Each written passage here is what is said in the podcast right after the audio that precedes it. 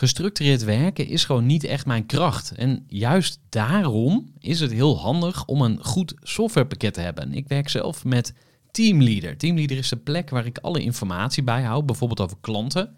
Waarin ik offertes maak en verstuur en die digitaal laat ondertekenen. Waarin ik facturen verstuur, waarin ik lijstjes bijhoud, waarin ik projecten kan managen, waarin ik standaard e-mails kan programmeren. Kortom, ik gebruik Teamleader om alle werkprocessen van mijn bedrijf te stroomlijnen. En zeker ook als je met een team werkt, is het heel fijn om over dezelfde informatie te beschikken. Nou, als je ook benieuwd bent of er mogelijkheden zijn om jouw bedrijf meer te stroomlijnen, of je nu alleen werkt of met een team, ga even naar teamleader.nl slash groeivoer en je kunt dan vandaag nog een trial starten voor twee weken lang, gratis. En je kunt Teamleader volledig uitproberen. En na de proefperiode krijg je ook nog zo'n leuke korting als luisteraar van Groeivoer. Ga naar teamleader.nl slash groeivoer. Gooi voor. Gooi voor. Gooi voor. Zoek je inzicht, inspiratie voor je eigen bedrijf. Wil je elke dag iets leren? Luister dan naar Gooi voor. Leuk dat je weer luistert naar de Groeivoer podcast. Mijn naam is Gerard de Velde en in deze aflevering van de Groeivoer podcast ga ik in gesprek met Charlotte Labé. Charlotte Labé is auteur van het boek Brain Balance en specialist op het gebied van het menselijk brein. Charlotte was vroeger supermodel en ondernemer en werkte heel erg hard. Tot op een gegeven moment Charlotte om kwam te vallen. Ze kreeg een burn-out. En daarna is haar leven compleet veranderd. Het is een bijzonder gesprek en ik hoop dat jij ook veel inspiratie hier uithaalt. Dus heel veel plezier met deze aflevering van de Groeivoer podcast voor ondernemers. Voor de kennis en ideeën van een interessante gast. Die haar verhaal met jou wil delen. Luister je naar Gooi voor. We zijn hier in Rotterdam in een heel mooi oud historisch pand. En ik zit hier tegenover Charlotte Labé. Ja, ze is eigenlijk wel een eh, beroemdheid, kan ik zeggen. Eh, ontzettend veel volgers op Instagram. Ze is eh, Miss Holland geweest, Miss Universe Holland. Ja, klopt. Op tv geweest. En ik mag gewoon hier aan haar tafel zitten in een mooi kantoor. Charlotte, dankjewel. Nou, dankjewel. Wat een mooie introductie. Ja, nou ja. ehm, je hebt een heel mooi bedrijf. Wat is jouw focus? Wat doe je? Ehm, nou ja, zoals ik al zei, bedankt voor de introductie. Complimenten wordt iedereen heel gelukkig van. Eh, vooral om ze te ontvangen, maar ook om ze te geven. Ja, wat ik doe, ik ben Brain Balance spreker. Ehm, ik ben Brain Balance trainer. Dus ik geef hier heel veel lezingen over. Van nou, hoe breng je je brein weer in balans? Vooral het stukje, wat weten we niet over onze hersenen, wat we wel zouden moeten weten. Waardoor we anders in het leven komen te staan. En eh, anders naar jezelf, maar ook ja, de wereld om ons heen kunt kijken. Ben jij altijd al ondernemer geweest? Die vrijheidsdrang, daar heb ik het over. Ja, Eh, nou, dus ik- misschien zou een betere vraag zijn van wat, wat voor kind was je eigenlijk? Ja, ik was als kind zeer ondernemend. Altijd bezig, altijd, vooral ook heel creatief was ik. Maar Mhm. altijd bezig met het ontwikkelen van dingen. Ehm, ik was ook wel, kon ook momenten veel in mijn hoofd zitten van... oké, hoe moet de toekomst er dan uitzien? En zeker ook al op jonge leeftijd. En ik was altijd heel erg initiatiefrijk. Ja, Altijd ook degene die ja, dingen organiseerde. ja, Vriendjes, vriendinnetjes uitnodigde op jonge leeftijd in, in de puberteit. Altijd de feestjes organiseren ja. tot de verjaardagscadeaus en toe. Dus ik was altijd wel degene die de dingen oppakte. Ja. Naar me toe trok ook wel. ja. Ja, Eh, op je 27e begon je een modemerk. Je vertelt dat je daar enorm veel tijd, energie en ook uren in gestoken hebt. Op een gegeven moment kwam er een soort ja, noodrem of zo. Of een soort. Het, het ging niet meer. Ja. Kan je nog dat moment herinneren waar je toen was? ja absoluut. Op dat moment was eh, mijn bedrijf inmiddels al failliet gegaan. Dus ik heb een faillissement meegemaakt. Hmm. Wat op persoonlijk en mentaal vlak ook onwijs veel met je doet als mens zijnde. Zeker als je op een gegeven moment je bedrijf bent geworden. Ja, En door wat tegenslagen eh, moet je een faillissement aanvragen. Dat is echt heel erg belastend Ja. voor jezelf. Heel vervelend, maar ook omdat je, je moet mensen op straat zetten. Hmm. En dat waren mensen waar ik heel veel om gaf, want die werkten hard voor me en die waren er voor me. Ja. Dus daar voelde ik me weer schuldig over. En dan kom je op een gegeven moment in een neerwaartse spiraal, wat Ja. niet fijn is. Nee.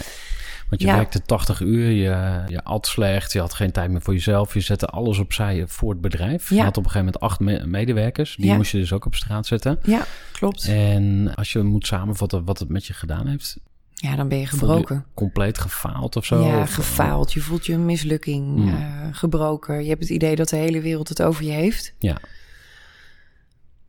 Ja. Heel verdrietig. Eh, Ik, ik hoop het nooit mee te maken. Eh, ik heb er wel eens heel dichtbij gestaan als ondernemer bij een faillissement. En ik was ook zo bang dat ik echt dacht van... Oh, hoe ga ik dit uitleggen als dit doorgaat? Wie, wie, eh, wie durf ik nog onder ogen te komen? Ja, Toen zei iemand tegen me veel... In Nederland is het een taboe. Maar Ja. in het buitenland eh, is het juist cool. Ja, of in ieder geval ja in Amerika wordt er gezegd... je bent pas een ondernemer als je minimaal twee keer een faillissement hebt meegemaakt. Ja, Want dan weet je hoe het is om een bedrijf aan te sturen... die in zwaar weer verkeert. ja, ja. En dat vroeg laatst ook iemand aan mij van... goh, wat vind je daarvan? Toen zei ik van ja... Ik snap dat dat, dat gezegd wordt. Ja. Ehm, en dat is jammer dat er in Nederland niet zo over gepraat kan worden. Want een faillissement, het is niet fijn als je dan daarna ook nog eens negatieve reacties van mensen krijgt. Want Mm. niemand wil failliet gaan. Eh, als ondernemer zijn er zeker niet. Ik denk dat de meeste ondernemers iets starten vanuit een passie. Ja.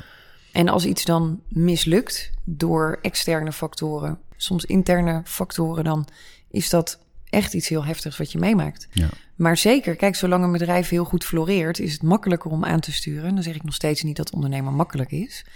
Ehm, dan wanneer een bedrijf echt inderdaad ehm, ja, bijna op sterven na dood is. Ja. ja. Je hebt gelukkig een heel mooi nieuw bedrijf opgezet. Ja, Je hebt eigenlijk een personal brand. Hè? Dus je bent Charlotte Labé, breinexpert. ja klopt. Zo zou ik het in één woord samenvatten. Ik weet niet of dat ook jouw positionering is. Of hoe, hoe Ja, ik zeg vooral eh, brain balance spreker. Dan Ja. weten mensen wel dat het over de balans in de hersenen gaat. Ja. Eh, de ontwikkeling van de hersenen. ja. Kan je eens uitleggen waar je bedrijf voor staat? Ja, mijn bedrijf staat voor persoonlijke ontwikkeling. Mhm. En vooral het inzicht krijgen in die gouden tool, noem ik altijd, je hersenen. Oké. Hoe werken die? Hoe kun je ze voor je laten werken? Maar hoe gaat het ook wel eens een keer grandioos fout, waardoor het tegen je gaat werken? Mhm. En we leven op dit moment in een onwijs snelle, moderne wereld, waarin de ontwikkelingen mega snel gaan. Wat gisteren nieuw is, is morgen alweer achterhaald. En dat brein kan het helemaal niet aan. Hm. En dat is een beetje de problemen waar we nu in de westerse maatschappij ook echt tegenaan lopen. Dat er zo ontzettend veel mentale ziektes zijn, eh, problemen, disbalans. Kijk naar depressies, kijk naar burn-outs. Ja. Dat rijst echt de pan uit. En het Ja. wordt eigenlijk met het half jaar wordt dat meer en meer. Dus er gaat iets grandioos verkeerd in ons brein, eh, waarin wij als mens preventief echt iets aan kunnen gaan veranderen. Ja. Het is niet nodig namelijk. Nee. Voor we naar de oplossingen gaan, want daar ben ik natuurlijk heel benieuwd naar. Maar waar, waar is het probleem begonnen? Ehm, Misschien zijn er nou ja, het exacte, oorzaken, maar- het exacte, de exacte datum, die kan ik daar niet eh, van geven. Maar er zijn natuurlijk, kijk, als je gaat kijken naar hoe wij als mens zijnde zo'n 400.000 jaar geleden leefden. Daarvan wordt er gezegd door de, de wetenschappers van nou, daar is het mensenbrein ontwikkeld, dus de neocortex. In die 400.000 jaar, dus tot nu, is er maar een verandering van zo'n 2% in die hersenen. Hm. Maar kijk even naar de wereld om ons heen. Is die wereld maar voor 2% veranderd? Totaal veranderd natuurlijk. Ja, ik denk wel eens 2, 3, 4000 procent Ja, is die wereld ja. veranderd. Kijk alleen al naar voeding, bewerkte voeding. Wij aten altijd voedsel uit de natuur. Iets wat puur is, daar zitten de goede voedingsstoffen in. Ja. 98% van ons voedsel, wat we halen, voornamelijk in de supermarkt, is chemisch, komt uit een fabriek. Hmm. Ja. Daar zitten geen voedingsstoffen in. Dus dat betekent dat dat brein niet de juiste voedingsstoffen binnenkrijgt. Hmm. Nou, daarnaast zijn we natuurlijk enorm gaan veranderen in de afgelopen 100, 150 jaar. Nou, hoe zijn de werkzaamheden van mensen? We zitten negen uur lang per dag. Nederland staat bijna op nummer één van meeste zituren Hmm. Oh ja. per dag van Europa. Zitkoningen van Europa. Ja, en dat is echt, dat is kwalijk. Want wij zijn ontwikkeld om te bewegen. We zijn ontwikkeld om in onze energie te voorzien. En energie betekent beweging, geeft Ja. energie. Oké. Geeft ruimte in de hersenen, zodat je weer kunt presteren. Mhm. Wij zitten in een, in een maatschappij waarin je acht, negen uur lang achter je computer zit. En er maar verwacht wordt dat je hersenen acht, negen uur lang presteren. Ja, En je de meest gave dingen verzint.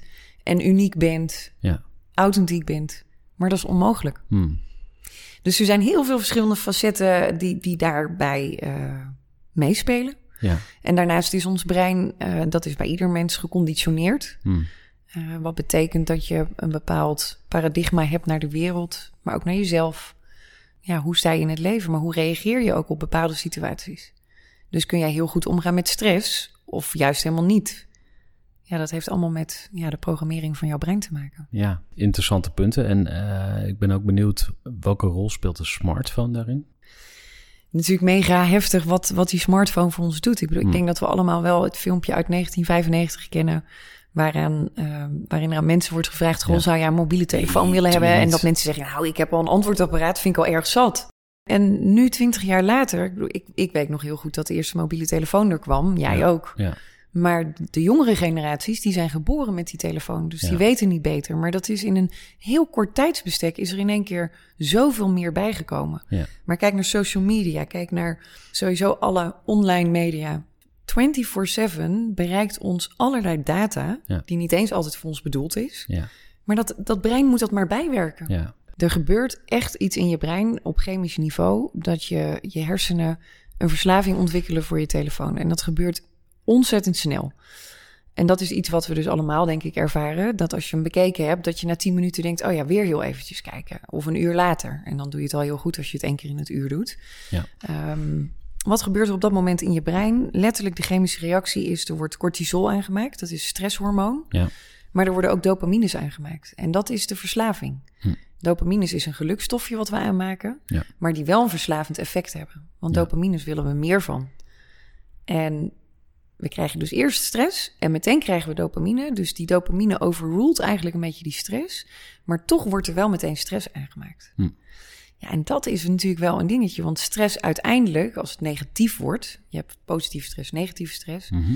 dan kan het chronisch gaan worden Ja. en kan het belastend worden. Ja. Dan kunnen we er ziek van worden. En dus als je ochtends om half zeven ehm, je telefoon is je wekker, je pakt je wekker, je zet hem uit en je haalt hem van fly mode en je gaat meteen je e-mails checken, Instagram checken, je WhatsApp, dan maak jij dus meteen in de ochtend een enorme piek cortisol aan. Hm. Dus je start je dag in een stresstoestand. Ja. Nou, en stress op zo'n manier is niet heel goed voor ons. Nee. Dus je kunt je voorstellen dat nou minimaal 95% van de Nederlanders eh, te maken heeft met te veel stress, wat negatief wordt, belastend wordt en daar worden we ziek door. Ja.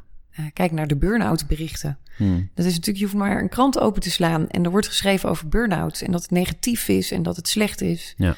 Je kunt je ook de vraag stellen, is het slecht? Is het negatief? In mijn optiek is een burn-out een hele normale reactie van je natuurlijke systeem op een Hmm. onnatuurlijke leefomgeving. Ja. Die zegt, hey, luister eens, doe eens dingen anders, want anders gaat het valikant mis. Ja. Dan kijk je al anders naar een bepaald soort probleem in plaats van in de negatieve beredenering. Ja. Is Ik zie een burn-out als, als Ja. groei. Ja, ja, Want fouten maken, eh, daar hadden we het straks over voordat we de podcast starten, ja, dat fouten maken essentieel zijn voor de mens. Ja. Maar we leven in een wereld waarin fouten maken not done zijn. ja. Eh, Ik kom wel eens bij bedrijven, ja nee, maar als ik dan een fout heb gemaakt, heb ik echt een probleem. Hm. Ja, dat is niet, volgens mij is dat niet de juiste manier van hoe je als mens kunt groeien. Hm. Want we zijn ontwikkeld om te groeien. Ja. En Daar- je hebt zelf ook een burn-out gehad, toch? Of, Ja, ik eh, heb een burn-out ja, gehad. Nee, Ja. voor alle duidelijkheid. Ja, hoe je het, hoe je het wil noemen. Een Mhm. burn-out. Ik zeg een, een zware disbalans. Maar goed, we plakken natuurlijk heel snel een burn-out op iets wanneer iemand niet meer in balans is. Dan is Ja. het een burn-out. En je hebt wel honderd verschillende soorten burn-out. Ja. Ik kreeg net een lekkere kopje thee van je. Wat, wat heb je tegen koffie? Kan je dat eens vertellen? Nou, ik heb op zich niks eh, tegen, persoonlijk Wat- niks tegen wat koffie. zijn de nadelen van koffie? niet. Is misschien een betere. Nou, kijk, één kop koffie is ontzettend gezond voor ons. Eh, er zitten veel polyfenolen in, dus antioxidanten. Wat celveroudering tegengaat, dus ook jouw hersencellen zullen langer optimaal kunnen presteren. Eh, maar zodra je meer dan één kop koffie per dag gaat drinken, dan ja, brengt het geen, heeft het geen gezondheidsvoordelen. Hmm. Sterker nog, het zal eerder ja, wat schade kunnen berokkenen op celniveau. En dat is niet als je één dag drie kop koffie drinkt. Maar als je dat zeven dagen in de week doet, dan stapelt het zich op. En Hmm. dan kan het echt zo zijn dat je brein sneller achteruit gaat. Hmm. Dus ja, dat is een beetje waarvan ik zeg van nou, koffie is niet heel gezond voor het brein. Hm. Dus dat schenk ik ook nooit hier in mijn, eh, in Nee. mijn trainingsruimte. Het een heel mooi statement. Ja, Zo bedoelde je het misschien niet, maar ik dacht wel meteen van, ah, het zet wel meteen eh, de toon en eh, geeft Ja. meteen een leuk gesprek ook. ja, nou kijk, het start natuurlijk allemaal bij kleine stukjes bewustwording. Maar Mhm. vooral bij de kern van wat heeft je brein nou echt nodig om goed te kunnen functioneren. Ja.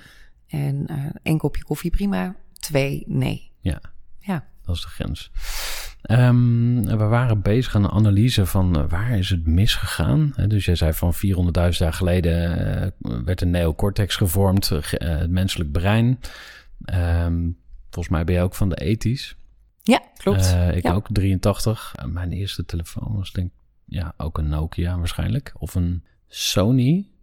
In ieder geval, je kon er bijna niks mee. Nee, ja, ik had volgens mij had ik een Siemens. Oké. Ja. Ah ja, zo'n platte. Zo'n een gele. kle- klepje. ja, of, ja, ja, precies. Ja, ja, ja, ja. echt dat. Heerlijk. Ja, ik mag graag eh, terugkijken, want dat was een mooie tijd natuurlijk. Ik kan me niet herinneren dat ik dan de hele dag met dat kleren ding in mijn hand zat. Nee, totaal niet. Even een sms'je, misschien een keer even sneken of zo, als je echt niks te doen had. Maar Sneken, ja, inderdaad, sneken. Nee, kijk, die telefoon was toen sec een telefoon. Je kon er een bericht mee sturen. Dat was natuurlijk al heel uniek. Ja. Ehm, ja, jeetje, en dit is natuurlijk in al die jaren mega ontwikkeld. En Ja. ik weet wel dat Steve Jobs op een gegeven moment in een van zijn interviews zei... eh, mijn kinderen krijgen nooit een iPhone, want het is onwijs verslavend. Ja. Dat is al een signaal als iemand die dat ontwikkeld heeft en zegt... nou, mijn kinderen krijgen het niet. Ja. En de rest van de wereld koop hem, alsjeblieft. ja, het is heel Ehm, duivels eigenlijk. Ja, Dus dat zegt natuurlijk wel iets over wat die telefoon ook ehm, ja, brengt. Hè? Niet Ja. alleen positieve dingen. Ik bedoel, ik ben heel blij met mijn telefoon. Ja. Maar ik betrap mezelf er ook op dat ik wel eens denk... hé, Getsie Terry, ik heb veel te veel Ja. op die telefoon gezeten. En ben ik er ook echt klaar mee. Ja. En toch ja, stuurt je brein daar wel iedere keer op aan. Ja. Als je het hebt over, oké, we hebben, eh, we zijn ingegaan op wat zijn de problemen. Burn-out, stress, we leven te snel, eh, we zijn eh, overprikkeld, ons brein kan het niet aan. Ja, Ehm, dan gaan we een beetje naar de oplossingen, zeg maar. Ehm, kan gewoon in een bos wandelen een oplossing zijn. Of gewoon je telefoon kapot slaan. Of, Zou ik meteen ehm, doen. Allemaal Ja. dat soort dingen, weet je. Want ja we kunnen het kijk, heel het erg zit, zoeken het, in... zit hem, het zit hem zeker ook in kleine dingen aanpassen in je lifestyle. Dus Mhm. veel wandelen. Ja. Let op de juiste voeding. Je brein heeft namelijk 45 voedingsstoffen nodig per Hmm. dag om überhaupt te kunnen functioneren. Oké. Ehm, daar komen we eigenlijk niet aan. Dus Hm. we denken vaak aan voeding van hè, ons brein of ons lichaam. Kilo's eh, willen we kwijtraken. Ja. Maar er zit een heel systeem achter. Als je overtollige kilo's hebt, is dat een signaal van je brein dat je niet helemaal in balans bent en houdt die kilo's vast. Dus die hersenen zijn in alle processen, stuurt die aan op, op hij wil balans. Ja. Dus voeding, beweging, ontspanning. Ik zeg altijd, als je iedere dag echt een uur zou ontspannen, dan geef je je hersenen weer de ruimte om te kunnen processen, om te kunnen verwerken, om ja, weer op te dat- kunnen laden. Hoe pak jij dat aan? Dus Hoe ik dat uur aanpak? echt gewoon helemaal... Dus niet slapen, want slapen is weer een andere categorie natuurlijk. Maar, Nou, slapen is een hele goede ontspanning. Dus als je zou zeggen van nou, we doen smiddags een siesta, is dat ontzettend goed om te doen. Oké, Eh, dat zeggen ook heel veel wetenschappers van nou eigenlijk 20 minuten slapen eh, op een werkdag. Ja, dat geeft echt een reboost voor je systeem, waardoor je dus. Veel scherper kunt zijn. En bij mij zijn altijd best wel laconiek in Nederland naar eh, bijvoorbeeld Spanje of Italië van ja, de economie. Het klopt natuurlijk dat die economie niet eh, fantastisch is daar Hmm. en dat doen we in Nederland anders. Maar als je kijkt naar de systemen van de mens, presteren zij wel veel beter. Ja. 20 minuten slapen zou al meteen echt de juiste ontspanning kunnen zijn. Niet langer, want dan kom je in een andere soort slaap. Ehm, en dan moet je nog veel langer slapen. Dus minimaal anderhalf uur wil je weer herstellen. Dus 20 minuten. Ja. Maar wat ook heel goed helpt, wat ik zelf doe, ik wandel drie kwartier per dag. Zonder telefoon, Ja. in de buitenlucht. En Ja. wat ik dan doe, ik let enorm op mijn ademhaling. Hm. We, onze ademhaling zit vaak best wel hoog. Nou ja, je bent meteen nu bewust, nu ik dit zeg, naar beneden ademhalen. En als je dat wandelend al doet, al doe je dat maar 10 minuten per dag. Ja, dat is, dat is een super ontspanning. Naar buiten gaan zitten staren. Eh, In een open haard zitten staren bijvoorbeeld. Maar ook lekker koken, dat kan voor iemand ook ontzettend ontspannend zijn. Niet wanneer er vier kinderen rond eh, je heen rennen, maar hè, jouw moment. Een boek lezen is ook ontspanning. Dus er zijn heel Mhm. veel dingen die je kunt gaan inzetten om te ontspannen. Ja, Even een korte onderbreking met een belangrijke vraag aan jou. Want wat heb jij geregeld voor het geval je van de ene op de andere dag zou komen uit te vallen? Wat gebeurt er dan met je bedrijf, maar vooral wat gebeurt er met jou persoonlijk en ook in financieel opzicht? Samen met ASR voerde ik drie openhartige gesprekken over tegenslag en veerkracht. En dat deed ik met Saskia, Vincent en Pieter. Ondernemers met een bloeiend bedrijf die van de ene op de andere dag niet meer konden werken. En die verhalen hoor je in aflevering 256, 257 en 258 van deze podcast. Als ondernemer wil je natuurlijk niet uitvallen. En daarom is het belangrijk dat je veerkrachtig bent, want voorkomen is beter dan genezen. En als het dan toch misgaat, is het fijn dat je iets geregeld hebt, zodat je weer snel door kunt met ondernemen. Wil je weten hoe veerkrachtig jij nu bent? Vul dan in twee minuten de veerkrachttest van ASR in. Ga naar asr.nl slash veerkrachttest ondernemers. Maar wanneer is je leven af? Of wanneer kun je tevreden zijn? Of, of misschien is je leven een grote, net iets te grote eenheid. Maar wanneer is een dag voor jou klaar? Gewoon van, oké, strik erom en uh, goed geweest. Ehm, ik sluit mijn dag eigenlijk altijd af wanneer ik mijn zoontje op bed leg. En dan doen wij samen het dankbaarheidsspel. Um, een van de dingen is, wil je positief weer opstaan, ga positief naar bed. En letterlijk prime je je brein op positiviteit. En ja, wij nemen dan de dag door met alles waarvoor we dankbaar zijn. Dus van het knuffelen met de hond tot het buitenspelen tot het schilderij wat hij heeft gemaakt of de tekening, uh, het samen koken, uh, knuffelen. Dus we noemen alle dingen op die als een fijne beleving de dag hebben gepasseerd. Ja, en dat is voor ons allemaal, we doen dat met het gezin, een hele fijne afsluiter van de dag. Mm. En dan ben je ook meteen uit die race, uit de snelheid. Je Mm. gaat letterlijk afremmen richting een ontspannende avond en goede nachtrust. Ja. Hebben jullie een open haard? Wij hebben een open haard. Ja, precies. Ja. Dat zie ik ook voor me, dat je dan de open haard in het weekend een keer aanmaakt of zo. En dan zit je dan nog even lekker Heerlijk. met een boek. eh, Ja, ik lig ook wel eens een gewoon op mijn vuurtje. yogamat gewoon op de grond Ja, te staren. En eh, Ja. ja. Dat die hersenen lekker zijn Maar- ding eh, kunnen doen. mm. maar dat heeft ook iets heel oers. Hè? Dus in een, in een vuur kijken. Ik heb daar wel eens eerder ook eh, gesprekken over gehad met mensen. Je hebt ook van die mannengroepen, zeg maar. Die gaan dan eh, als mannen onderling het bos in en een vuur stoken. En Ja, Ehm, wat ik er mooi aan vind is niet zozeer dat masculine of dat macho gevoel, maar vooral het oergevoel. dat je gewoon terugkeert naar wie je eigenlijk bent. Ja. Dus eigenlijk, je zou kunnen zeggen, we zijn gewoon super fucked up. Weet je wel, we leven in een soort schijnwereld waarin je con- continu moet nadenken van, is dit echt of is het niet echt? En dat, dat is het probleem dat ik dus ook heb met commercie. ja, Dus ik geloof dat jij mij echt wil helpen. Hè? Dus ik, jij, jij kan mij helpen om een beter leven te creëren door beter met mijn brein om te gaan. Ehm, alleen als ik weet ook dat jij ondernemer bent en dat je ook een business aan het runnen bent. En dit is waar een soort van schisma ontstaat in mijn hoofd.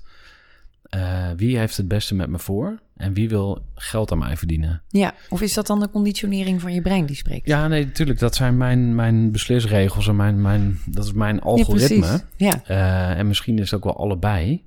Hè, dus ja, iemand wil me helpen. Ja, iemand wil daar een bedrijf opbouwen. Alleen mijn. Eh, en ik ben super commercieel, hè? dus ik, ik help mensen om commerciëler te gaan denken Ja. en meer geld te verdienen ja maar met toch hun ergens, bedrijf. ergens kletst die, eh, Maar, zeg het, maar. ja, omdat. En het gaat om de. ehm, En daarna wil ik weer heel graag terug naar jou hoor. Maar ik, ik probeer even een, een, een gedachte eh, af te maken van. ehm, dat je altijd op je hoede moet zijn. Dus Mm. eigenlijk. Vroeger moest je, als je door een bos liep, eh, ook altijd om je heen kijken van... hey, word ik eh, aangevallen of juist eh, zie ik een kans, moet ik zelf aanvallen? Ehm, en nu moet je altijd op je hoede zijn van... hey, wie, wie gaat mij eh, echt verder helpen? En wa- wat zijn die persoons intenties? Mhm, En, mhm. en eh, ik denk dus dat online marketing daar mede schuldig aan is. Als je eh, bijvoorbeeld in je tijdlijn zit te scrollen. Soms moet je echt twee keer kijken van... is het nou echt een bericht of is het een reclame? ja, precies. Snap je? Dus ja, dat is het is zo van social geraffineerd. media. Maar kijk, dit is, dit is een heel mooi voorbeeld wat je noemt vanuit de breinprocessen. Mhm. Je hersenen sturen hierop aan. Je hersenen zijn namelijk ontwikkeld om achter ieder boompje, bosje gevaar te zien. Mhm. En nu is iedere post op social media, ehm, of ieder mens wat je ontmoet, daar zit dan misschien gevaar achter. Dus jouw oerbrein zegt letterlijk, hey, be aware. Mhm. Tast het eerst eens eventjes af. Het is een, dat is een heel natuurlijk systeem. Ja. Het is niet iets van 2019 dat we dat nu doen. Mhm. Nee, dat is al miljoenen jaren oud. Ja. Dat is het overleven en leven waar je brein op ingericht is. Kijk, je brein is eigenlijk helemaal niet ontwikkeld om gelukkig te zijn. Je Mhm. brein is ontwikkeld om te kunnen overleven. Oké. Ja. Maar we zoeken hier allemaal massaal naar geluk en we vergeten het stukje hoe leef ik nou eigenlijk echt? Mm. Ja, volgens mij is dat een stuk van de essentie. Kun je dat eens uitleggen? Nou ja, dat we. Kijk, als je kijkt naar mensen. Ik doe regelmatig ook op mijn Instagram eh, verschillende polls. Hè, om te kijken van wat leeft er nou bij mensen. Mhm. Ehm, waar lopen mensen tegenaan? Ik praat heel veel met mensen. Niet alleen met experts, maar ook gewoon, gewoon random. Ja. Businessmensen, eh, de consument. Het maakt niet uit. Ja. En, en als je dan kijkt naar. Ja, ik wil heel graag veranderen, maar ik heb er geen tijd voor. Hm. Ik wil heel graag meer investeren in mijn ontspanning, want ik weet dat het belangrijk is. eh, maar ik ben te druk. Mhm. Dus, en dan vraag ik ook, maar waar ben je te druk mee? Ja, om succesvol te zijn, om gelukkig te zijn, om ehm, geluk voor mijn gezin te creëren. Dus we zijn heel erg bezig net met de output, maar geven niet Ja. de juiste input.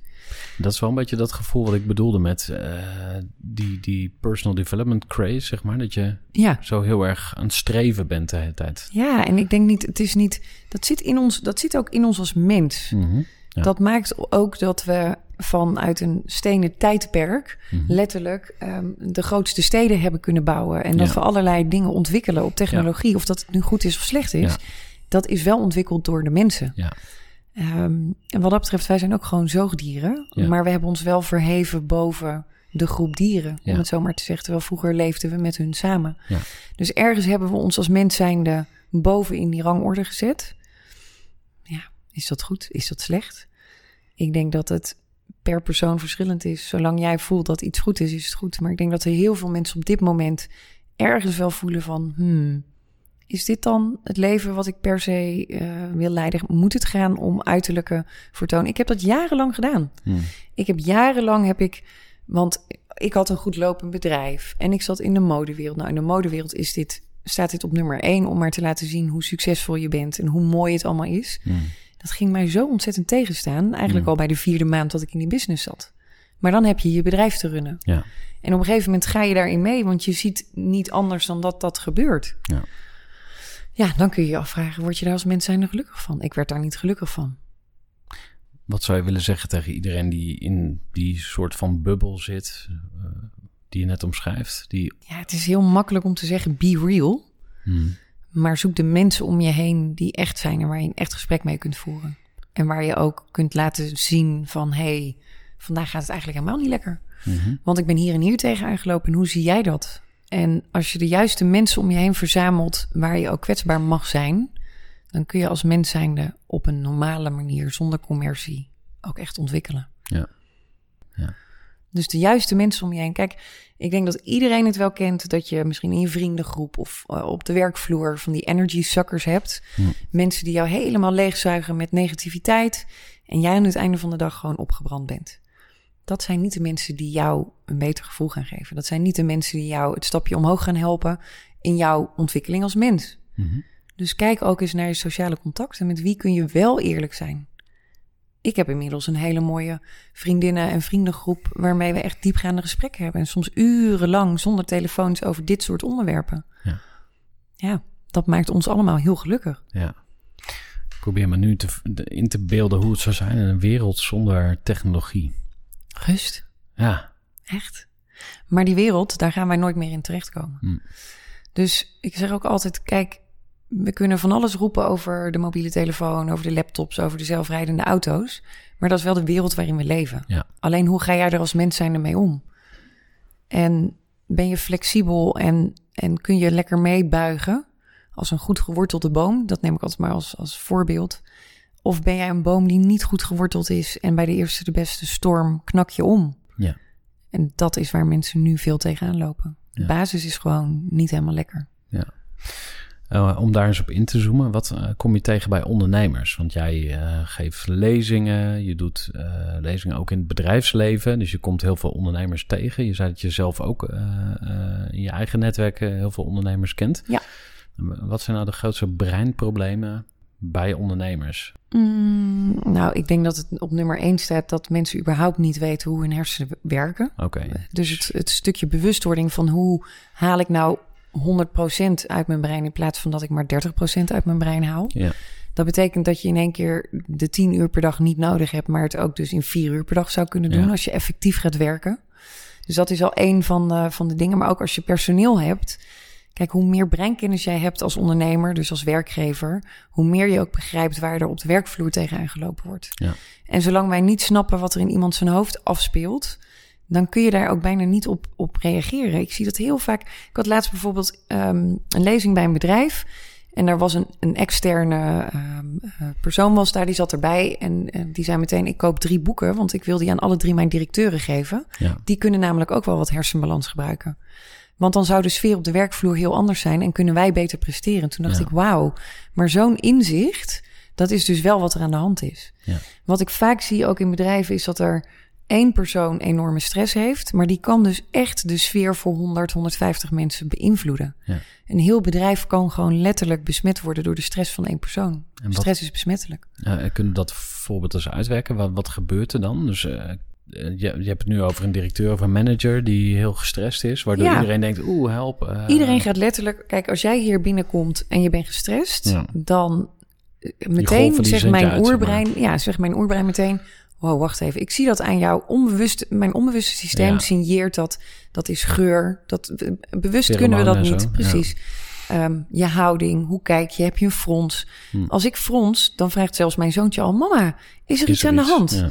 Dus dat is een oersysteem wat wij als mens zijnde hebben. Dus als jij hier fronsend binnenkomt, gespannen, ik zie dat aan je schouders, misschien je handen, een bepaalde houding, dan roept dat bij mij in mijn oerbrein meteen iets op van Oh, afstand houden. er is iets aan de hand, ik moet alert zijn. Ja, En op dat moment maak ik direct cortisol aan, ik kom in een stressstand en mijn brein krimpt, want alle energie moet letterlijk naar focus, er gaat hier iets gebeuren. ja, En de rest van de focus op je werk, ja, gaat 30, 40 procent achteruit. ja.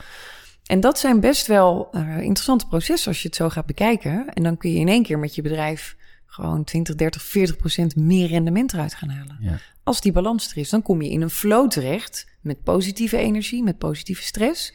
En zul je merken dat mensen veel meer gedaan krijgen. Ik heb ook wel eens dagen dat ik denk, nou, ik heb nu in acht uur tijd misschien maar twee uur effectief kunnen werken. Hmm. Waar is die andere zes uur gebleven? En dan ben ik continu, ik ben afgeleid. Daar gebeurt iets, die telefoon. Ik geef mezelf allerlei excuses, maar ik ben niet to the point. Ja. Gelukkig, de meeste dagen, kan ik mijn focus daar goed op hebben. Nou, je hebt allerlei, ehm, hè, bijvoorbeeld het bioritme van het brein. Dat is misschien een hele leuke tip. Bioritme van het brein bepaalt eigenlijk dat je in de ochtend het slimst bent. Rond half elf, elf uur is jouw brein eigenlijk optimaal. ja. En in de middag ben je het snelst. Hmm. Dus dan werkt je brein het snelst. Dus dat betekent eigenlijk dat je in de ochtend ja, de moeilijkere vraagstukken zou moeten behandelen. Dus de deadlines, misschien ehm, eh, rapporten die je moet schrijven, onderzoeken die je zou moeten doen, artikelen, nou wat, wat dan ook, wat jouw werk dan ook is. En in de middag zou het mooi zijn als je de wat makkelijkere e-mails gaat beantwoorden. Misschien ook wel de makkelijkere telefoontjes, waar je niet heel diep in de materie hoeft te duiken, maar waar je wel snel op kan reageren. Ja.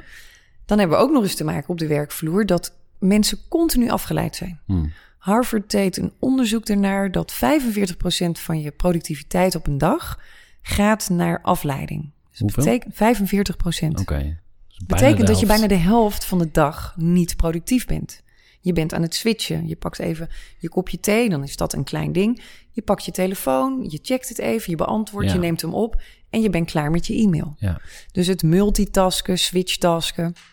Continu is dat een belasting Ja. voor je brein. ja, Mark Tichelaar heeft het hier ook veel over, hè? Met Ja. eh, focus, Focus. aan, uit. ehm, Schrijft hij daar een Ja. fantastisch boek ook. En eh, Mark kan daar ook heel leuk over vertellen. Ken Mark ook eh, persoonlijk, dus we hebben ook wel eens contact. Oké, hij staat ook leuk. op mijn, op mijn hitlist voor de podcast. Heel leuk. Ja, super. Hij had toegezegd, maar toen zei hij, ja, ik ben toch iets te druk. Dus Mark, je kan het goed maken. Binnenkort even... Binnenkort, dat zou on- ontzettend leuk zijn. Nee, die kan daar ook heel veel tips over geven. Over, die zegt dus dat, dat je eigenlijk dommer wordt, even plat gezegd, eh, door taken eh, Ja. te switchen. Ja, want je maakt stress aan. En stress maakt je als mens zijnde dommer. Ja, Negatief want dan stress. ga je naar je oerprincipes en die overleven, Ja. alert zijn, maar alert op eigenlijk de dingen die helemaal niet van toepassing zijn.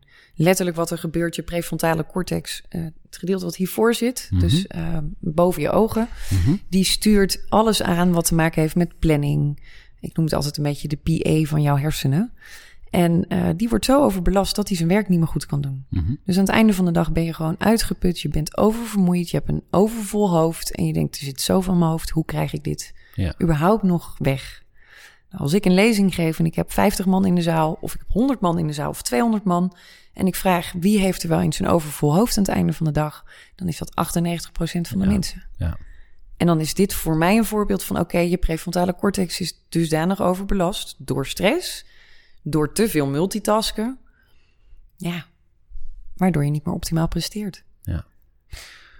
Ik vroeg je eh, van wat zijn nou de grootste breinfouten bij ondernemers? En je zei van ehm, eigenlijk het begint al met de basis. Dat we eigenlijk eh, heel veel ondernemers of mensen in het bedrijfsleven, om het wat breder te trekken, weten al niet eens hoe het brein werkt. Ja. Dus daar heb je een soort missiewerk eh, te doen. Ja.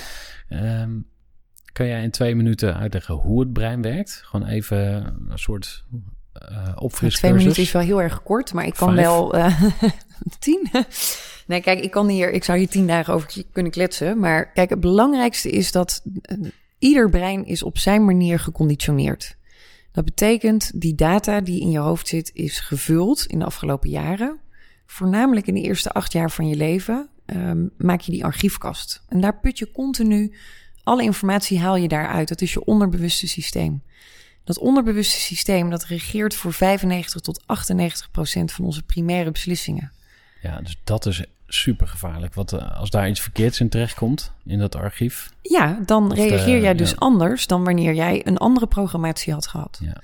En dat maakt het ook dat persoon A misschien in een bepaalde situatie mega veel stress ervaart en daardoor een burn-out zal krijgen op de langere termijn op de werkvloer. En persoon B is helemaal niks aan de hand. Terwijl dat eigenlijk iets heel raars is, want de situatie is exact hetzelfde. Dus je zou denken van nou, iedere, ieder hersen, hè, ieder, iedereen zijn hersen is, is nagenoeg hetzelfde. Ja. Alleen die conditionering maakt het dat we als mensen verschillend zijn en authentiek kunnen zijn. Ja. Maar wat niet altijd voor je werkt. Ja.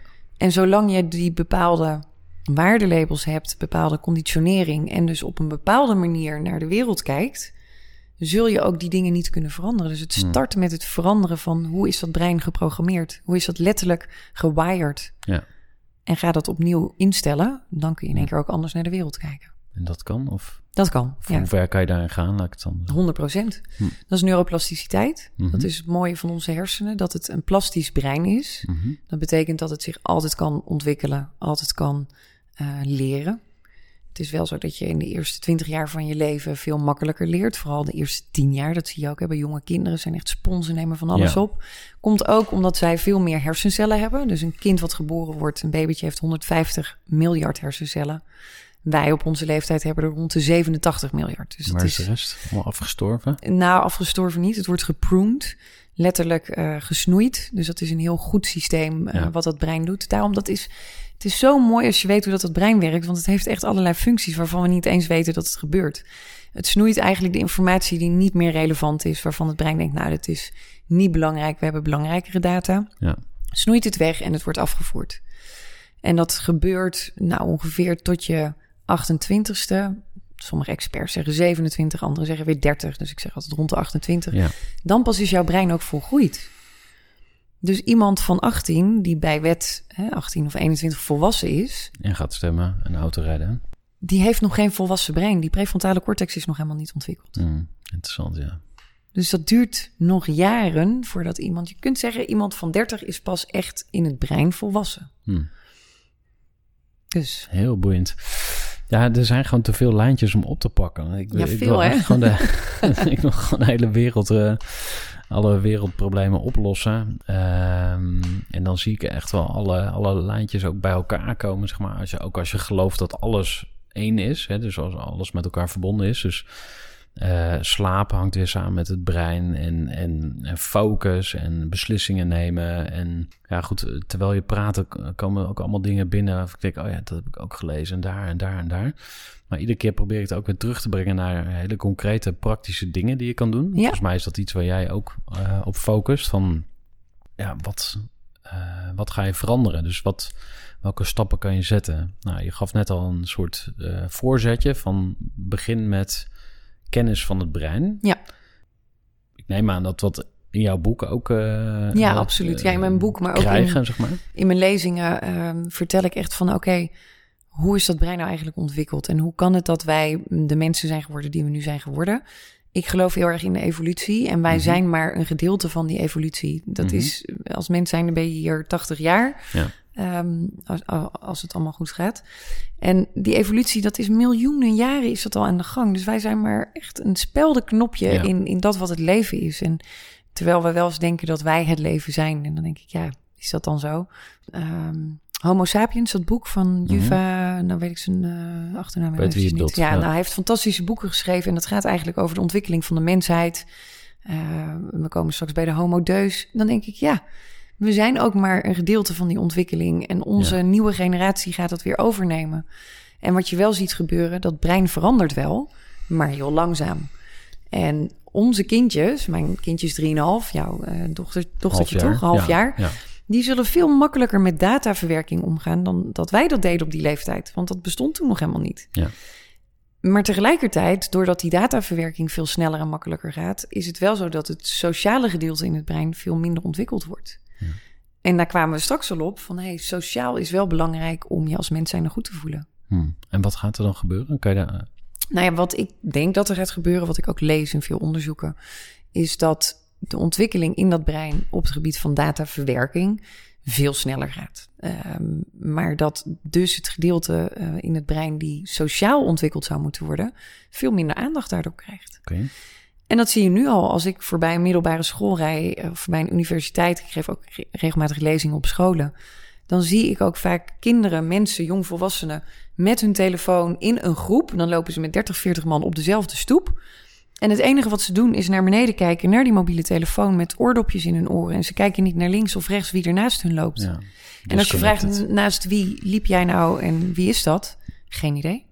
Nou, dat vind ik eigenlijk niet zo'n hoopvol verhaal. Nee, dat is, nee maar dat is het Dat, ook dat zeker is het niet. toekomstbeeld dat je denkt, ja, weet je, eh, eh, je verwacht juist dat nieuwe generaties eh, het beter doen dan wij, zeg maar. Dus slimmer, beter, sneller, ehm, beter ook in moreel opzicht. Hè? Mhm. Dus eh, zeg maar, hoe willen we als mensen met elkaar Ja, hoe omgaan? gaan we met de wereld om ook dat? Mhm, ja. Ja. precies. En, en dan zeg je eigenlijk van, oké, dus onze eh, toekomstige generatie of de kinderen, we verwachten dat ze dus eh, beter data verwerken. Dus ze kunnen beter al die, al die informatie managen. Ja. Maar met anderen praten, dat wordt dan lastiger.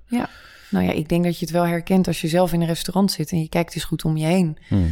Ehm, en je ziet daar ouders zitten met pubers, die zitten alleen maar op hun telefoon. Ja. Zoals ik toen ik puber was en ik ging met mijn ouders uit eten, dan daar was geen telefoon. Dus je Ja. was niet met die telefoon bezig. Dus het is een andere beleving. Kijk, waarin ik wel geloof, en dat zie je nu ook gebeuren, is dat juist die jeugd heel erg gaat staan voor: hey, hallo, die wereld die moet ook gezond achterblijven voor ons en er moet iets veranderen, klimaatverandering. Ja. En dat is natuurlijk onwijs mooi. En daarin zie je dan wel in één keer dat er groepen ontstaan en dat ze Ja. sociaal gaan zijn. Maar ik geloof wel echt oprecht dat het kantelpunt bij de generatie van onze kinderen gaat zijn. Hm. Ik vraag me oprecht ook af, hoe ziet die wereld er over 30 jaar uit? Waar gaan we heen? Wat gaat er gebeuren? ja. Interessante vraag. En ehm, heb jij zelf een idee welke rol je daarin wil spelen in die transitie? Of in die. eh, wat, wat, wat ga je dan je kind- kindje meegeven? Nou ja, kijk, wat ik zelf met mijn kindje doe, is heel erg de bewustwording. Dus ik vertel helemaal over de hersenen, dat hij überhaupt hersenen heeft. Ik bedoel, Hmm. Dat weten we allemaal wel, maar we, weten, we hebben geen idee hoe dat je hem kunt Mhm. gebruiken. Dus ik leg hem dat al uit. Ehm, ik ben heel erg bewust bezig met voeding. Dus bij ons worden er geen witte geraffineerde suikers gegeten, alleen maar fruitsuikers en dat ook zo minimaal mogelijk. Mhm. Iedere dag heel veel groenten, iedere dag de dankbaarheidsspelletjes. Dat zijn de kleine dingen die je een jong kind al mee kunt geven. Ja. Maar waardoor dus dat brein, die conditionering, heel anders ontwikkeld wordt dan wanneer je dat niet meekrijgt. Is er een bepaalde school die er voor jou uitspringt? Eh, een bepaalde stroming waarvan je denkt dat past goed bij. eh, Nou ja, goed, ik heb zelf op de vrijschool gezeten. mhm. Dat is mij enorm goed eh, bevallen. Waarom? Omdat je als mens zijnde, als kind zijnde, daar creatief mag zijn. Ja. En creativiteit is een van de dingen die ons brein heel fijn vindt. Hm. waar ons brein gelukkig van wordt. Als je zegt, ik wil geluk ervaren, ga maar creatief zijn. Hm. Want dan komt dat brein in een staat van: hé, hey, ik mag oplossingsgericht zijn. In Ja. plaats van: ik moet het, ik mag het. En dan in één keer gaat er energie stromen. En letterlijk gaat alles in je brein veel beter voor je werken. Hm. Dus creativiteit vind ik heel belangrijk voor mijn zoontje. ehm, om dat mee te geven. Dus hij zit ook op de vrije school. Ja. En eh, ja, daar ben ik heel erg enthousiast over. Cool. Ehm, waar ik net nog ook eh, even aan moest denken toen je het had over, ehm, ja, ik noem het even breinfouten van ondernemers. Ehm, wat heeft een ondernemer aan breinkennis? Dat is misschien een betere vraag. Eh, toen dacht ik ook aan besluiten nemen. Want ik heb heel vaak besluiten genomen in een situatie waarin ik bang was of gestrest. Of, eh, hè, dus dan kikt inderdaad het oude brein in van, oh shit, ik moet gewoon op korte termijn een oplossing Ja, hebben. nu schakelen, ja. Ja, dus eh, ik heb een vacature. Ik zie een kandidaat loslopen. Ik denk, nou, hop, neem maar aan. Dan is het probleem opgelost. Ja, en uiteindelijk heb je slechte kracht. Ja, Ja. zeker omdat je niet naar je... Ook omdat je niet naar je gevoel luistert. Ik werd wel ge- getriggerd door een podcast van Jim Quick. Ik weet niet of je die gast eh, Nee, wel eens ken ik eh, beluisterd hebt. Hij heeft een podcast en hij noemt zich ook de Brain Guy. Hij is op zijn zesde of zo van een stoel gevallen, eh, op zijn hoofd. En ehm, vertelt hij ook elke podcast, dus dat blijft dan wel hangen. Ja, ja, precies. Eh, en, maar toch werd hij de slimste van de klas. En nu heeft hij dus ehm, een, ehm, een podcast over het brein. En hij had ergens een gast. En dat was een, een, eh, een hoogleraar uit India. Mhm. En die had zich verdiept in eh, de werking van het eh, darmstelsel. Of eigenlijk je, je gut. Mhm. Het ging over je gut. Ja. En hij zei eigenlijk van... de gut is de first brain. Dan heb je je hart. Dat is eigenlijk je second brain. En dan heb je je hersenen. En dat is de third brain. Zo legde hij het uit. En wat me triggerde was dat ik dacht van... ah, dat is eigenlijk wel interessant. Want heel vaak weet je... eh, buik weet het antwoord al. Ja. Dus als er een kandidaat binnenkomt, ja of nee. Alleen de signalen zijn nog niet in je hersenen aanbeland of zo. Of dat schijnt later eh, te komen. Ik weet niet of het waar is. Ik weet niet of jij er meer van af weet. Maar Nou ja, kijk, je hebt, je hebt natuurlijk ehm, allerlei stromingen eh, waarin mensen een expertise hebben en eh, daar iets over vinden of iets over roepen. Ehm, wat ik 100% wat zo is, is dat je darmen eh, je tweede brein zijn. Laat vroeg iemand, ja, wat vind je van de discussie eerste of tweede brein? Ik zei, nou ja, voor mij hoeft dat geen discussie te zijn, want waarom moet iets dat een is- discussie nee, zijn? Precies, dat is de vraag niet. Je darmen en je hersenen werken samen. Ja. Eh, eh, middels de nervus vagus, je hoofdzenuwas, Ja. die, dat loopt van de een naar de ander. Dus zowel je darmen geven je hersenen signalen als je hersenen geven je darmen signalen. ja. En of dat dit dan één is, of dat twee, of maakt mij Nee, niet uit. dat is eh, ook, Het gaat erom dat het een biologische functie heeft in een biologisch proces. Ja. Kijk, en je hart is super essentieel, want als die niet eh, de bloed eh, doorpompt, dan, dan levert het geen energie en dan ben je met alle, dan ben je klaar. Ja. Ehm, kijk, dat, dat, er zijn ook mensen die zeggen, en dat vind ik redelijk spiritueel, vind ik waanzinnig, volg je hart. Maar je hart is eigenlijk gewoon, als we kijken naar Een sec, orgaan. een orgaan die bloed doorpompt en dus de energie en zuurstof verzorgt voor je hersenen. Ja, het is gewoon een spier. Ja, Dus dus, zit geen intelligentie Nee, daar zit zo. geen intelligentie in. Maar het is natuurlijk iets in de volksmond wat gezegd wordt van ja, je, je hart, eh, hoofd, eh, eh, dat, dat werkt samen. Tuurlijk werkt dat samen, want zonder je hart zou dat hoofd niet kunnen werken. Hmm. Maar het is niet zo dat je hart bepaalde gevoelens kan ontwikkelen. Daar geloof ik niet van. Als ik kijk Hmm. echt naar de neurowetenschap.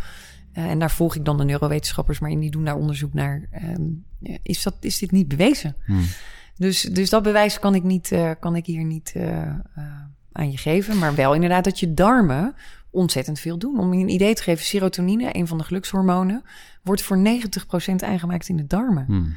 Is iets wat nog maar sinds een paar jaar bekend is. Want we dachten altijd dat onze hersenen in ons hoofd alle neurotransmitters aanmaakten. Ja. En dat is dus niet waar. Dus daarom zeg ik ook altijd, voeding is zo belangrijk. Ge- gezonde darmen, een gezond microbioom, zorgt ervoor dat jij eh, een heldere geest hebt.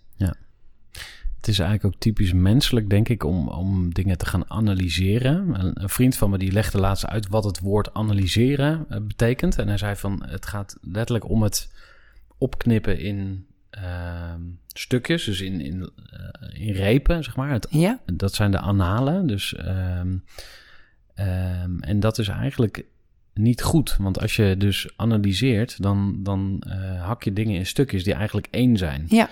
Dus eh, nu we zo aan het Ja. praten zijn, de, de brein en hè, dus je hersenen en je, en, je, en je buik en je hart, gewoon, maar je bent gewoon één geheel. Precies, het is niet dat is één, dat is twee, dat is Nee. drie. Ik geloof, het werkt met elkaar. Zonder darmen kun je, kunnen je hersenen niet presteren, maar zonder hersenen kunnen je darmen het niet doen. Ja, Ja, en dat is iets. ehm, we willen altijd overal, maar ook het liefst wetenschappelijke onderbouwingen. labeltjes erop. Labeltjes erop, want dit is de waarheid. Maar wat is de waarheid? En vanuit welke conditionering kijk je? Mhm. En vanuit welke hoek, welk rapport heb jij gelezen? Heb je veel, veel gesprekken daarover tijdens je lezingen? Ja, daar Krijg heb je ik veel zeker. vragen van, ja, maar waar baseer je dat op? En eh, Soms, soms. Ik had laatst een, eh, een man in de zaal en die, dat was een voedingslezing. En mhm. ehm, toen vroeg iemand van, goh, wat vind je van biologische groenten? En dus ik, ik zei, nou ja, ik ben zelf persoonlijk voorstander van biologisch. Mhm.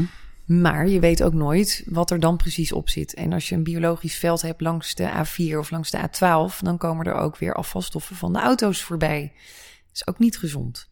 Dus dan kan het wel het label hebben biologisch, want het heeft minder chemische producten, Mhm. ehm, eh, pesticiden erop. Ja, dus het is een beetje dat. Dus het is discutabel. Dat was mijn, Mhm. mijn antwoord. Ik zeg maar, er zijn wel lijsten van de experts die zeggen van goh, bepaalde groenten, neem dat biologisch bijvoorbeeld spinazie, want dat, daar zit heel veel gif op. Nou, die man, dat, die ging helemaal, dat is niet waar. En eh, dat was dus een teler. Hmm. Ehm, en die begon op een totaal ander gebied van... eh, wij- kunnen echt wel meer voedingsstoffen in eh, de groente doen. Maar we doen dat bewust niet, want dan wordt het duurder. En dat willen de supermarkten niet. Dus toen Er zei ik, oké... een heel ander verhaal achter. Ja, er zat een heel ander verhaal achter. Dus ik zeg, Hmm. oké, dus we hebben het hier over de commercie... en niet over de gezondheid van de mensen. Ja, Ja, zegt hij, dat klopt. Ik zeg, maar ik heb het over wat het doet op celniveau ja. wanneer jij die giftige stoffen binnenkrijgt. Dat is iets anders dan het verhaal, dus het referentiekader waar jij vandaan komt. gesprek. Ja. En toen zag ik hem ook zo kijken, maar die 60 man in de zaal, die had ook echt zoiets van, hè? Maar dat bewijst dus maar weer dat dus die conditionering van dat brein is het startpunt. Ja. Ja, dus En dat is frame iedereen wat- anders. Ja, En dat is het mooie als we het dan weer naar het zakelijke trekken. Als ik iemand beoordeel op zijn kunnen of de prestaties die hij verricht, terwijl ik diegene helemaal niet ken. Ik heb er geen gesprek mee gevoerd. Ik heb zijn track record helemaal niet bekeken. Misschien Ja. is diegene wel fantastisch in zijn werk. Maar ergens zegt mijn onderbuikgevoel, nee, sorry, ik moet die man niet.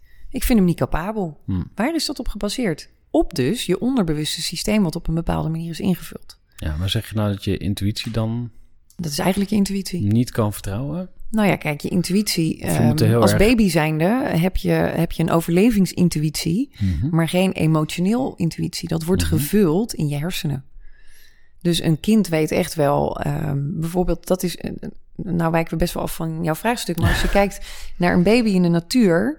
Die is heel erg afhankelijk van zijn ouders. Maar weet vanuit de natuur, vanuit DNA. dat hij bepaalde dingen niet moet eten. Die zijn giftig. Stopt hij in zijn mond en denkt: dit is niet goed. En die gooit het weg.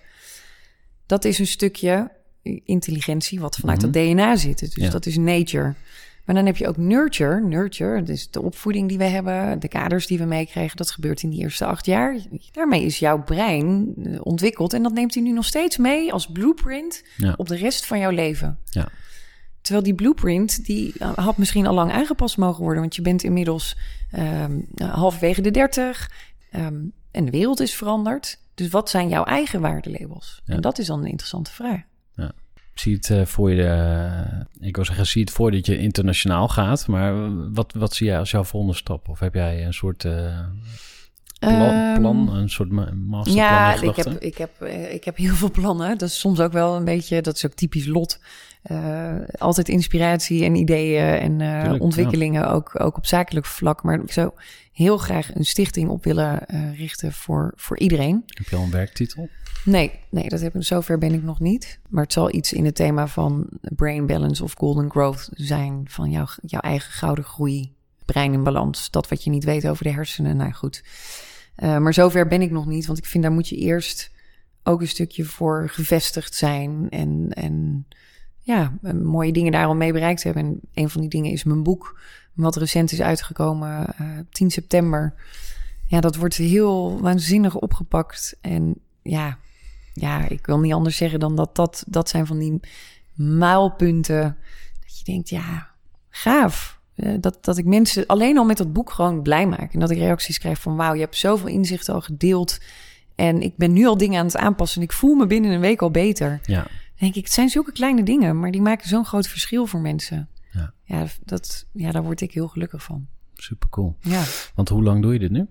2,5 jaar. Ja, dat is nog eigenlijk best wel kort. Ja, als je het heel bekijkt. kort. Ja. En en waar is je boek te koop? Heb je het op alle websites? Nou, of- sowieso mijn eigen website is Ja. te komen. Ook bol.com, Bruna, verschillende boekwinkels eh, in Nederland. Dus eh, Ehm, een boek schrijven, is dat, eh, stond het ook altijd al op je lijstje? Of is dat een beetje zo ge- gelopen, zeg maar? Of eh, hoe, eh, stond het altijd op mijn lijstje? Ja, ik heb wel eens gedacht van het zou leuk zijn om een boek te schrijven, maar nooit gedacht waar ga ik het over hebben. Dus dat is, Nee. eh, dat, dat is ooit een verzinsel wat misschien wel iedereen een keer in zijn hoofd heeft. Ja. En dan in één keer heb je een verhaal te vertellen wat ook nog eens nu van toepassing is. Dus het Ja. is iets wat leeft, Ja. waar behoefte aan is. Ja, dat was voor mij 1 en 1 is 2. Met dat boek kan ik nog meer mensen bereiken. En met dat Ja. boek kunnen mensen ook echt een stappenplan door middels mijn eigen methode. Dus echt Ja. die stappen gaan zetten van hoe ga ik dat brein nou veranderen en hoe werkt dat? En het is niet zo simpel. Iedereen kan het, maar het is niet zo simpel. Het is niet van verander je brein binnen vier weken. Binnen vier weken werkt de neuroplasticiteit en krijg je nieuwe neurale verbindingen. Dat klopt. Ja. Maar het is niet zo dat jij eh, die hele conditionering van dat wat jij op je vijfde hebt meegekregen binnen een maand verandert. Nee. Het is wel aangetoond, bewezen dus, dat je binnen vier weken wel gedragsverandering kunt gaan aanpassen. Ja. En bijvoorbeeld voeding en beweging, als je dat gaat inzetten op een juiste gebalanceerde manier, heb jij direct resultaat. Binnen een dag heb je meer energie. Ja. Dus het hoeft ook geen hogere wiskunde te zijn, maar we Nee. moeten er ook weer niet te makkelijk over doen. Nee. Wat was de nummer één takeaway uit jouw boek? Waarvan je denkt van ja, dat stond nog niet in een ander eh, Oh. breinboek. Of, Nou, dat weet ik niet. Ik heb niet alle breinboeken van- gelezen. ja. Het is ook maar Nee. net, waar ben je naar op zoek? Waar sta je op dit moment Ja. in je leven? Ehm, ben je ondernemer en lees je het als zijnde... ik wil in mijn onderneming dingen veranderen? Of ben je eh, gewoon eh, de normale consument en denk je van... nou, ik wil op mijn, mijn privégebied wel dingen veranderen. Ik wil anders in mijn relatie staan... of ik wil Ja. anders naar de opvoeding van mijn kind kijken. Ja. Ik schrijf er ook over, over ehm, ehm, hoe ik mijn bedrijf, bedrijf eh, runde. Mhm. Maar ik schrijf er ook over hoe ik met mijn kind omga in deze snel veranderende wereld. En eh, dat je ook als ouder zijnde fouten mag maken. We willen het allemaal perfect doen, maar wat is perfectie? Ja, en perfectie is ook niet goed. Want juist door je kind ook fouten te laten maken, maar ook juist door tegen je kind te vertellen. Ik zeg wel eens tegen Sky, Sky, sorry, mama die weet het ook niet allemaal. Ja. En ook al is die drieënhalf, die kinderen begrijpen het echt. Ja. En dan zeggen sommige ouders, ja, maar dan ben ik kwetsbaar en ik moet juist, want ik ben de ouder. Nee, je doet het samen. Ja. Zo zie ik het. En als je daarmee de groei van je kind en de ontwikkeling van je kind, als die straks 15 is en hij doet iets of hij vraagt iets aan mij, ik weet het niet, dan ga ik ook niet, dan, schat, ik zou het niet weten. Kom, we gaan het samen opzoeken. Dat is ontwikkeling. Ja. Dat is, geen, dat is ook kwetsbaarheid, maar het is geen kwetsbaarheid in de negatieve zin. Ik vind kwetsbaarheid altijd heel positief. Ja. Dus er staat heel veel in dat boek van stappen, vragen. Eh, ik, ik denk dat ik veel mensen ook de inzichten geef in je leven tussen werk en privé. Ja. Van hey, wat is nou echt jouw doelstelling als mens? Wat wil jij als mens bereiken?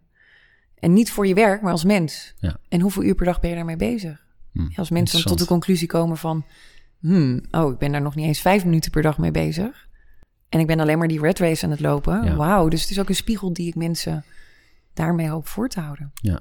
Ik doe iets wat echt nu mijn passie is. Ja. En dat heb ik jarenlang niet gedaan. Ook al Mhm. verdiende ik geld met mijn kledingbedrijf. Ja. Daar zat op een gegeven moment mijn passie en mijn energie niet meer in. En ook al krijg je er dan voor beloond, dan ben je niet gelukkig. Nee, interessant.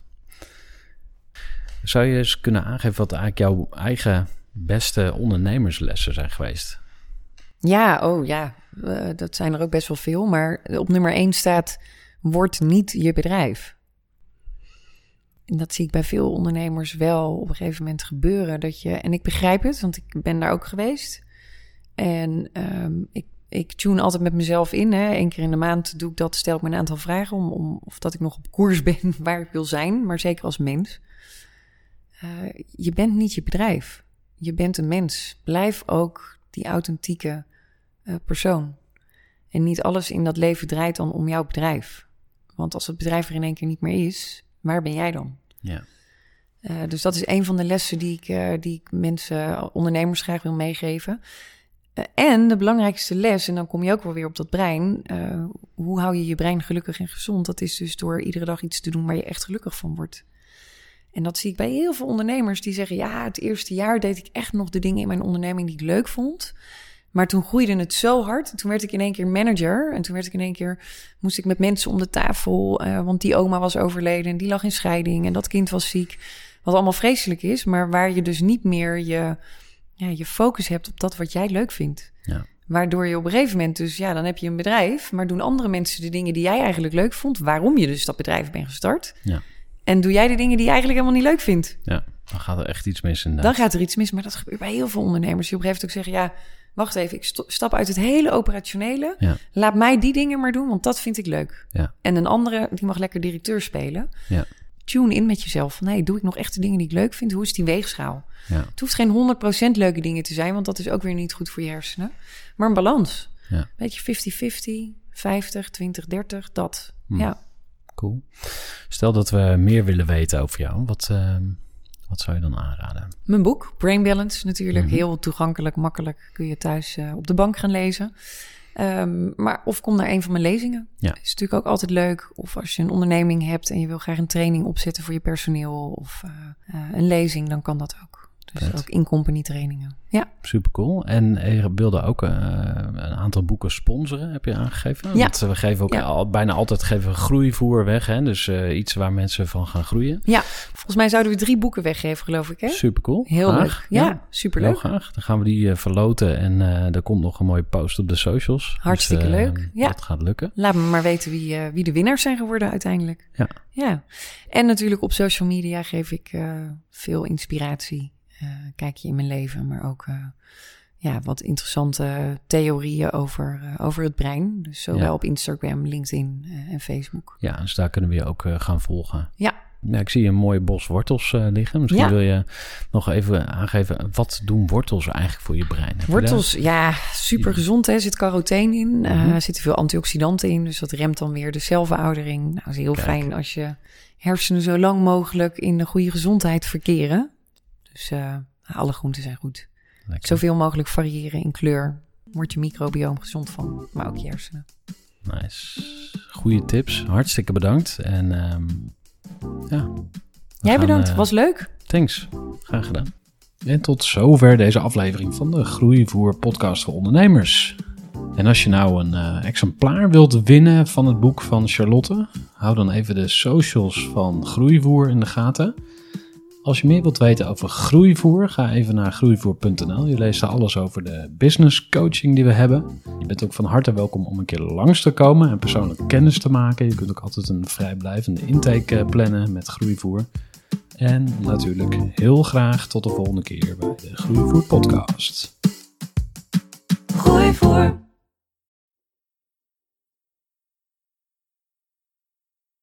Gestructureerd werken is gewoon niet echt mijn kracht. En juist daarom is het heel handig om een goed softwarepakket te hebben. Ik werk zelf met Teamleader. Teamleader is de plek waar ik alle informatie bijhoud, bijvoorbeeld over klanten.